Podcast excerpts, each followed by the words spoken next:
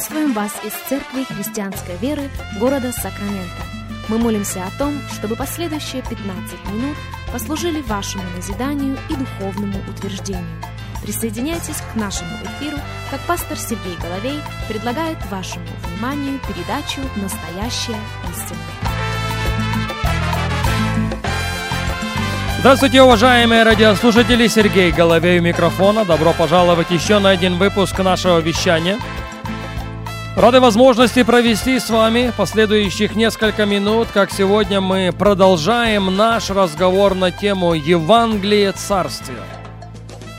Уже вторую неделю подряд мы фокусируемся на Евангелии Марка, первой главе. Если у вас есть возможность открыть Библию вместе с нами, будьте добры, сделайте это. Евангелие Марка, первая глава, и мы прочитаем два стиха, 14 и 15. «После же того, как предан был Иоанн, пришел Иисус в Галилею, проповедуя Евангелие Царствия Божия.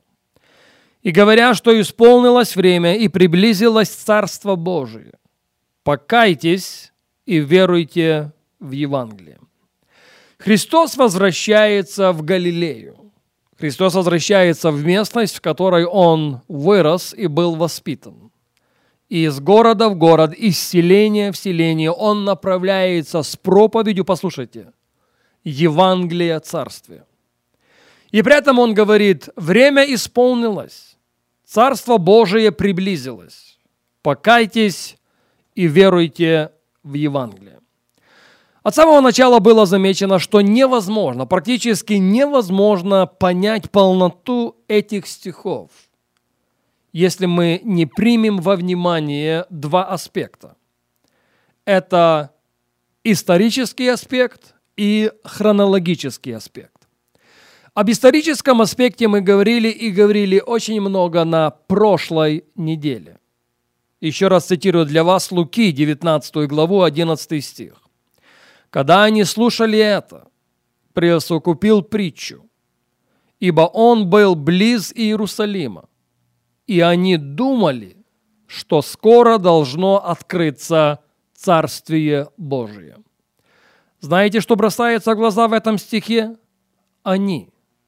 Они думали, что скоро должно открыться Царствие Божие. Это было коллективное мышление.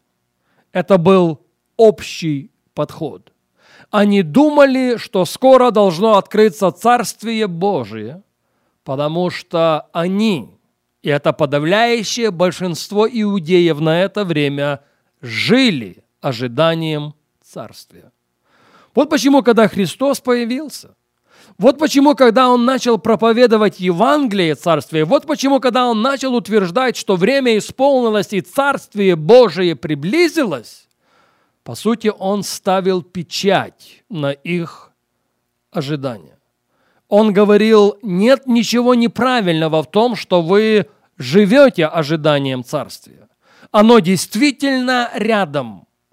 Но для того, чтобы вам в него войти, для того, чтобы вам им жить, для того, чтобы оно стало вашим уделом, покайтесь, измените образ своего мышления в отношении царствия и веруйте в Евангелие. Но сегодня мы поговорим с вами об хронологическом аспекте. Заметьте, в 14 стихе я цитирую еще раз. Марка 1.14.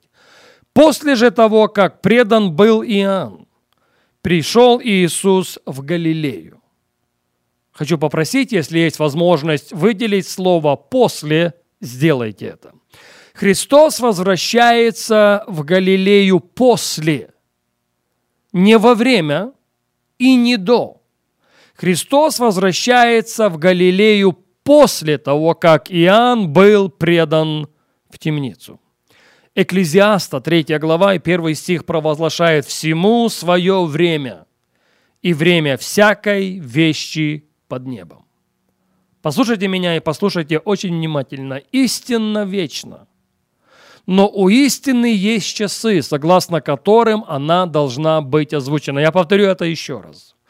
Истинно вечно – но у нее есть часы, согласно которым она должна быть озвучена.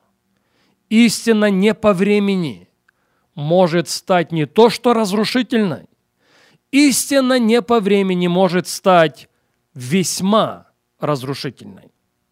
Помните, как Христос сам о себе засвидетельствовал? Иоанна, 14 глава. «Я есть истина». Но эта истина была послана в этот мир, когда пришла полнота времени. Христос пришел, образно выражаясь, по часам. Он не пришел раньше, и он не пришел позже. Он пришел тогда, когда исполнилась полнота времени.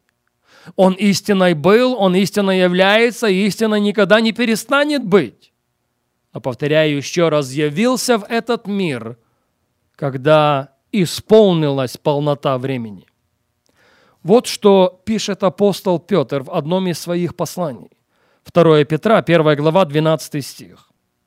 «Для того я никогда не перестану напоминать вам об этом, хотя вы то и знаете, и утверждены, послушайте внимательно, в настоящей истине».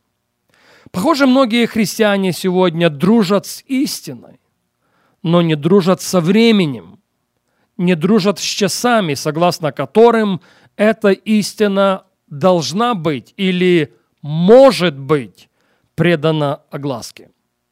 Вот еще один эпизод из жизни Иисуса Христа. Матфея, 16 глава, и я читаю с вами с 13 стиха. Матфея 6, 13. Придя же в страны Кесарии Филиппова, Иисус спрашивал учеников своих, «За кого люди почитают меня, Сына Человеческого?» Они сказали, одни за Иоанна Крестителя, другие за Илию, иные за Иеремию или за одного из пророков. Он говорит им, а вы за кого почитаете меня?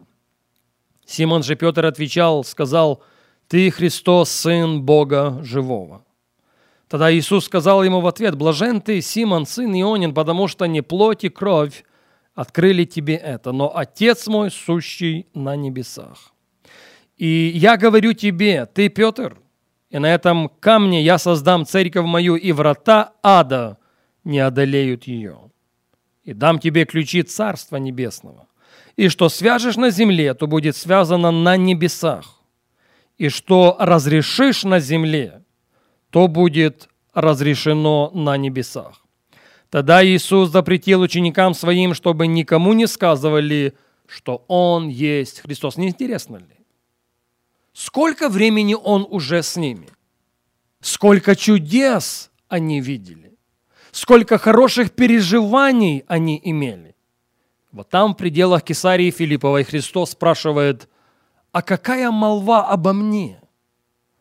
И они гораздо были ответить на этот вопрос. Кто-то именует тебя Иоанном Крестителем, кто-то усматривает в тебе Илию, кто-то утверждает, что ты Иеремия, а может быть просто один из древних пророков, который воскрес. Христос спрашивает, а как вы считаете? Кем я являюсь для вас? И Петр отвечает, ты Христос, Сын Бога Живого. И мы знаем, каким был разговор в продолжении. Петр, не плоть и кровь открыли тебе это, но Отец мой сущий на небесах. И я говорю тебе, ты камень, и на этом камне я создам мою церковь, и врата ада эту церковь не одолеют. Более того, я дам тебе ключи. И все, что ты свяжешь на земле, будет связано на небе. И потом очень интересный жест, чтобы не сказать больше. Он запрещает им говорить, что они знают, что Он Христос. Но еще более интересным является следующий то бишь 21 стих. Матфея 16, 21. «С того времени Иисус начал открывать ученикам своим, что ему должно идти в Иерусалим и много пострадать от старейшин и первосвященников и книжников и быть убиту и в третий день воскреснуть. Слышите? Он говорит о своей смерти своим ученикам только после того, как они исповедали его Сыном Божьим. Еще одна истина была открыта им о Христе, и о той миссии, которую он должен был совершить. В равной мере и проповедь Евангелия Царствия. Это проповедь, предусматривающая определенный духовный уровень. Но об этом мы будем вести речь на нашей следующей программе.